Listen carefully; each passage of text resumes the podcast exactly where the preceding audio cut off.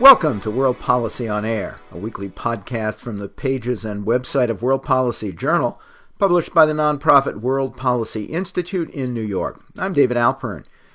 In this week's program, posting February 5th, 2016, we talk with award winning reporter Anjan Sundaram about his Talking Policy feature for the WPJ website about the repressive Kagame regime in Rwanda, and especially the silencing of independent journalists. We'll also point out top features in the new WPJ winter issue, Latin America on Life Support. But first, some timely insights from Washington with Paul Brandus, who runs the West Wing Reports news service. Well, the dramatic drop in oil prices is reverberating through the U.S. intelligence community, which is assessing the short and long term impacts on Russia and Saudi Arabia. Both are under severe and increasing financial strains Government budgets for both Moscow and Riyadh are heavily dependent on revenue from exports of crude, but with prices now hovering in the low 30s, analysts think the political pressure on both Russian President Vladimir Putin and the Saudi royal family is increasing. Beyond the still glittering lights of Moscow and St. Petersburg, for example, there have been reports of protests from citizens who have seen salaries cut or, in some cases, gone months without being paid at all. Both Russia and Saudi Arabia are known for being politically repressive states. The question U.S. analysts are asking is how long will oil stay this low? And could it mean additional and larger unrest? Very big questions indeed. The latest worry for the U.S. about the Islamic State now concerns Libya, where the number of ISIS fighters is now estimated at up to 6,500, twice the number of just a few months ago. President Obama is said to be reluctant to use military power, though, reportedly telling aides that stabilizing the Libyan government is the more pressing issue. Even so, the Pentagon is exploring its options airstrikes, special forces, beefing up Libyan militias, or some combination of these. And with less than a year to go before leaving office, the president is looking at a heavy travel schedule. Three major trips are on the books a G7 meeting in Japan in June, a NATO summit in Poland in July, China for the G20 in September, and probably Peru for the Asia Pacific Economic Summit, that one coming after the November election. Other possible trips include the Summer Olympics in Rio de Janeiro and a groundbreaking trip to Cuba now that Washington and Havana have resumed formal ties. For World Policy On Air, I'm Paul Brandus at the White House.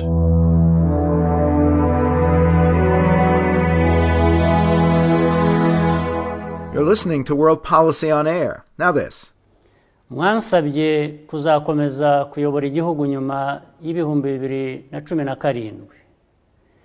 Nkurikije uburemere bwabyo n'imyumvikanire mwabihaye nta kuntu ntabyemera ubwo hasigaye inzira zisanzwe bigomba kunyuramo igihe nikigera. Ariko ndibwira ko icyo tugamije atari ugushaka umuyobozi w'igihugu ubuziraherezo Rwanda's dictatorial President Paul Kagame announced last month that he will seek a third term in 2017 following a December referendum allowing him to serve beyond the Constitution's previous two term limit. Quote, Given the importance and consideration you attach to this, I can only accept, he told the nation on TV, not unexpectedly. Adding less persuasively, I do not think our aim is to have a president for life, nor is that what I would want. To spotlight Kagame's repressive regime since the genocidal Hutu slaughter of Tutsi in 1994, and especially the silencing of independent journalists in the country, World Policy Journal spoke with award winning reporter Anjan Sundaram for its new Talking Policy website feature.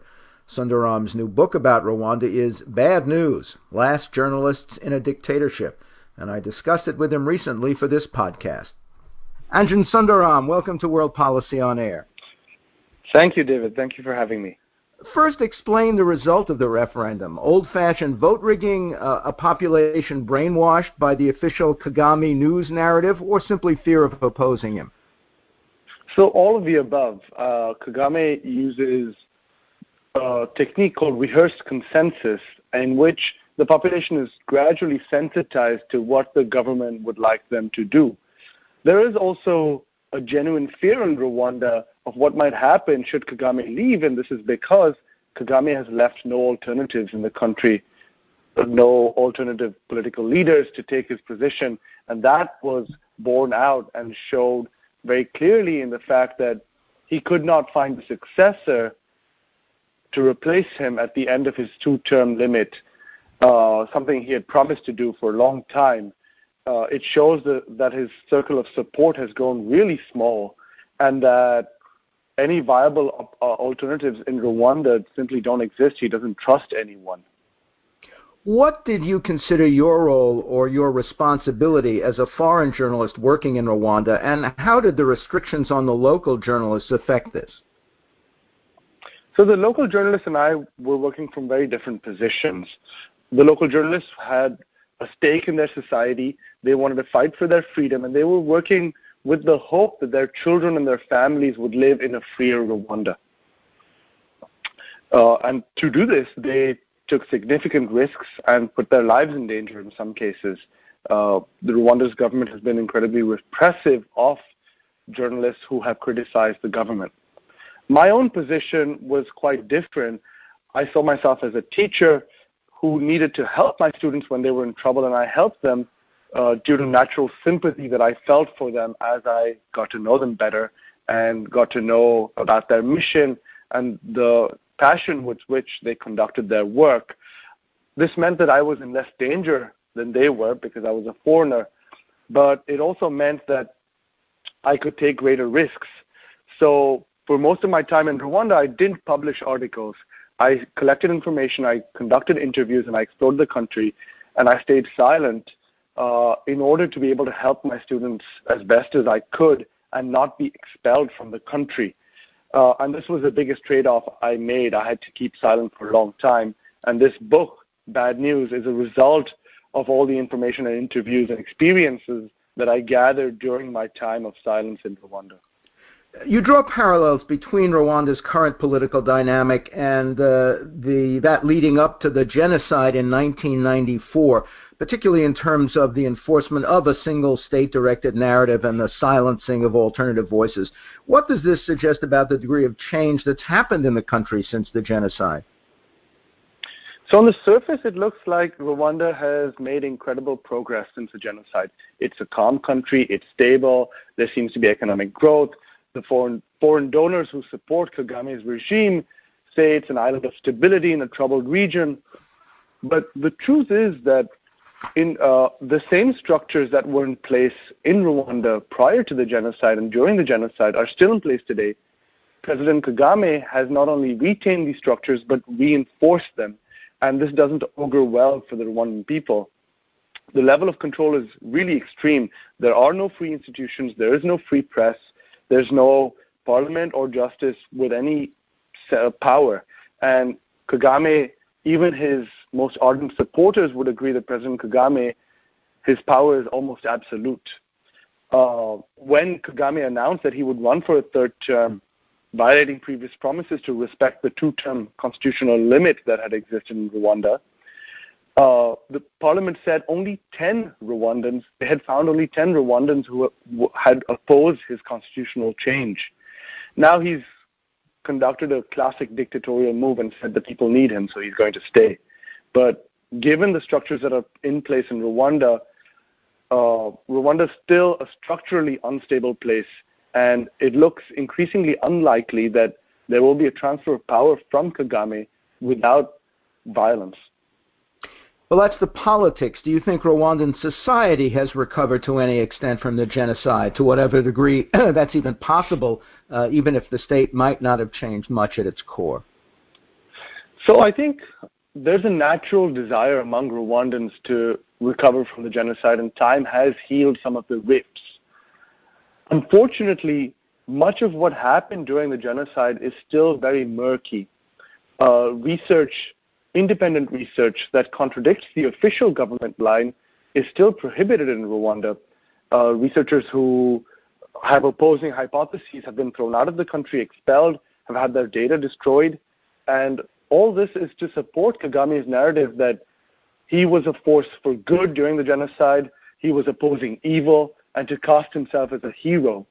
Uh, what this means is that for many Rwandans who lost family members during the time of the genocide, many to Kagame's forces, they can't speak up about those losses. They can't speak up about the family members they lost, and they cannot commemorate or remember their loved ones in a public way. And this has led to continued tension within society, uh, resentment within society that uh, may well boil over and lead to new violence. There's certainly uh, anger among many Rwandan constituencies uh, about the fact that they cannot speak about their uh, losses in the same way. But they get along in a in a day to day way. On the surface, it looks like they're living in harmony and peace. They live side by side. They perform daily activities jointly. But really, uh, like much of what happens in Rwanda, with incredible participation rates, uh, the survivors and victims are living together largely because the government has said that this is what they must do, and this is the new Rwanda.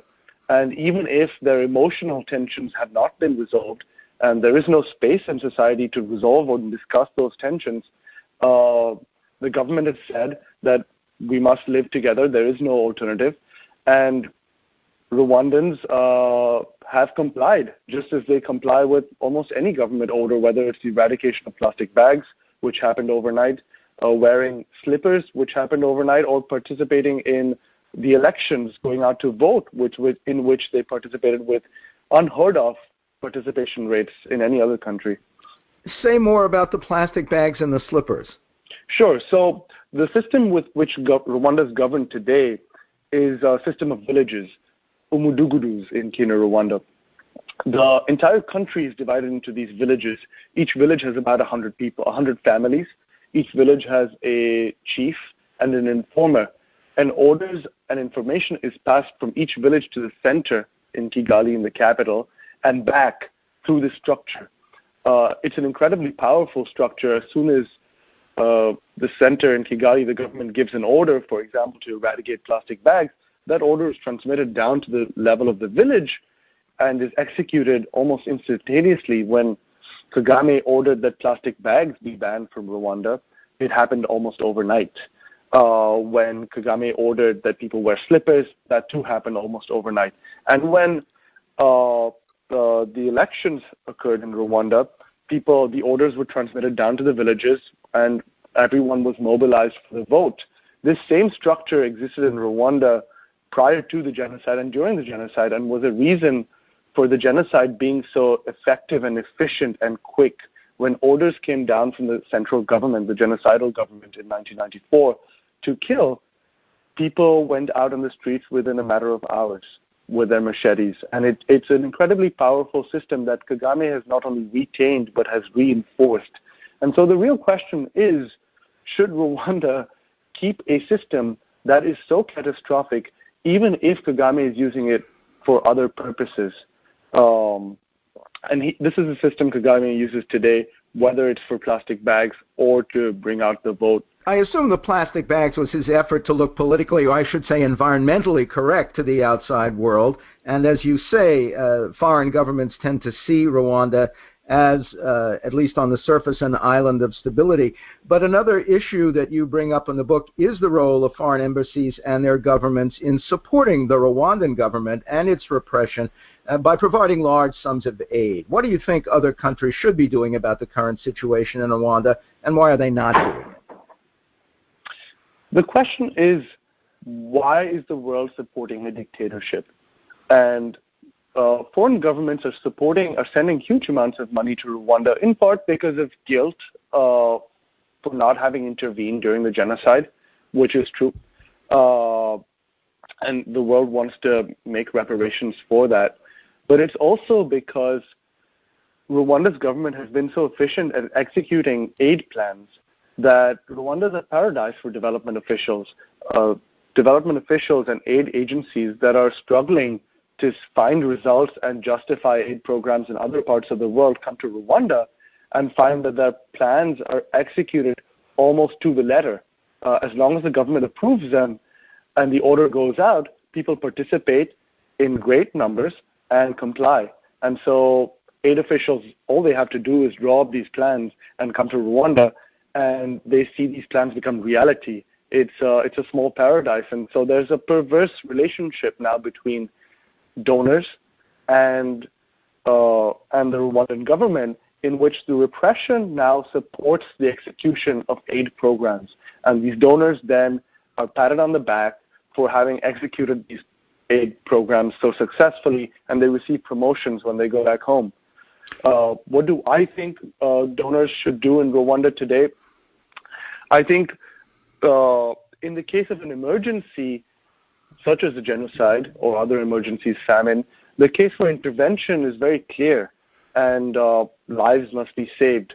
But in Rwanda today, what donors are doing is uh, supporting and strengthening a highly repressive government, and they're making this government very efficient.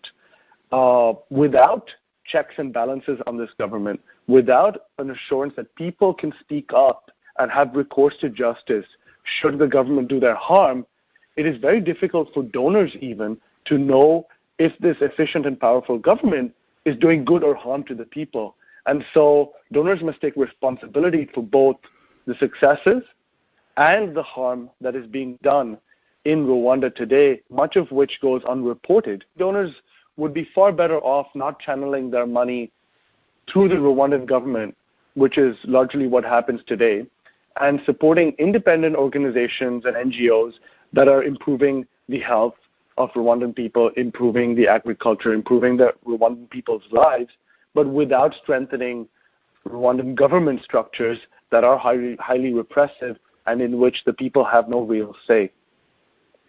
The period that the book covers ends in late 2013. Has the state of independent journalism changed at all since that time? Not at all. There is no free press in the country today. There is no independent journalism. There are many good journalists in Rwanda today. They just fear to practice their profession because they fear the consequences from the Rwandan government. They have seen colleagues be killed, imprisoned, or forced to flee the country for fear of their lives. Um, when the Rwandan government held a referendum a couple of months ago to decide whether the two-term limits on presidents should be removed for President Kagame, the government announced that only 10 Rwandans uh, opposed that change. It shows how few Rwandans are dare to speak up and oppose what they know to be government policy and preference. The Rwandan government, more broadly, doesn't seem to understand the benefits that a free press would provide to the country's development and to what the government states as its own policies. Uh, the government also makes the argument, unfounded, that the free press, particularly radio broadcasts, contributed to the genocide in 1994. Uh, while media broadcasts certainly did uh, inflame the genocide and goad people to go out and kill, the media in Rwanda at that time was very much not free anyone who opposed the genocide after the government announced uh, the order to kill, uh, anyone who opposed the genocide was silenced or even killed. And so what you had in Rwanda today was a single voice reaching the people, the voice of the government that was supporting genocide. And the media environment in Rwanda is not that different today uh, in that there are no voices that support the gov- uh, that oppose the government, uh, regardless of what the government says. Very few people dare to speak up and say that they oppose what the government is is doing, even when the government is doing harm to people based on your description of uh, Kagame's carefully crafted uh, narrative, uh, this book represents a disruption to the way the country is typically portrayed, both in domestic media in Rwanda and in international media. How do you see the response to the book in Rwanda, and particularly the government's response already, and what do you expect to come? So, in Rwanda, there is some level of dialogue and discussion or, or there used to be, in, in the English press.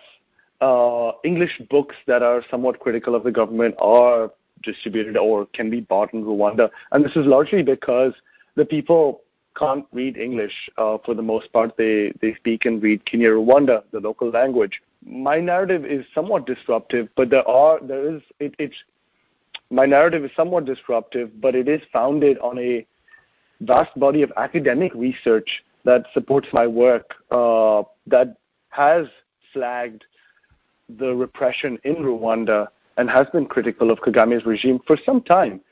Um, I know that people in Rwanda are reading my book. Uh, I've received numerous messages from journalists who fled Rwanda, uh, whom I don't know, but I know uh, I recognize their names because I did research on them and I list them in my appendix in the book, in which I list uh, 60 plus journalists who have been killed, been imprisoned, tortured, or have had to flee the country for fear of their lives after criticizing the Rwandan government.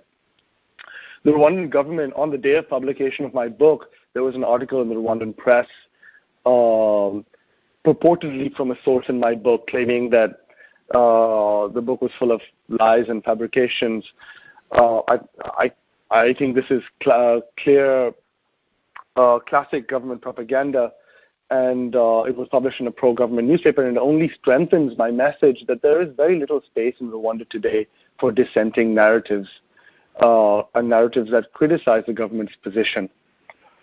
The reason I wrote this book is because many Rwandans uh, many Rwandans have recognized that their government is heading in a direction that isn't healthy for society, that doesn't augur well for the future, and that may lead to violence. And having experienced genocide, they are very concerned about the direction their country is taking. Some of these journal- uh, some of these Rwandans decided to speak up, confront a very dangerous and powerful system, and uh, criticize the government, and they suffered for it. Many of their names are not spoken in Rwanda today because they're seen as enemies of the state. And I wanted to make sure that these journalists and the work they did and their courage was not forgotten. Uh, and this is one of the reasons, uh, or the main reason, that I wrote this book to make sure that their efforts were not forgotten and to record as, record as much as I could of their stories. Are you going back to work in Rwanda? Can you go back safely? Uh, that's a good question. Uh, I haven't tried. I guess it will cost me a couple of thousand dollars to find out. But I do know that researchers and journalists have been banned in from Rwanda for far less uh, lesser criticisms. So I doubt very much that I would be able to go back. And this is something that I was very conscious of when writing the book. I realized that I would have to forsake many of the relationships I had in Rwanda. Uh, people can cannot be associated with me anymore and many of the friendships that I built during my five years there, I simply cannot continue because it is too dangerous for people to be in touch with me now. Anjan Sundaram, thank you. Thank you so much, David. Award winning reporter Anjan Sundaram's new book on Rwanda is Bad News Last Journalist in a Dictatorship from Doubleday Random House.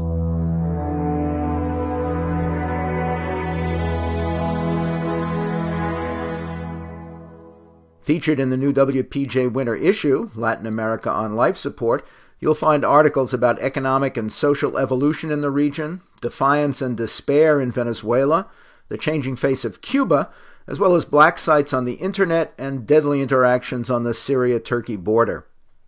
World Policy on Air is a production of World Policy Journal at the nonprofit World Policy Institute in New York.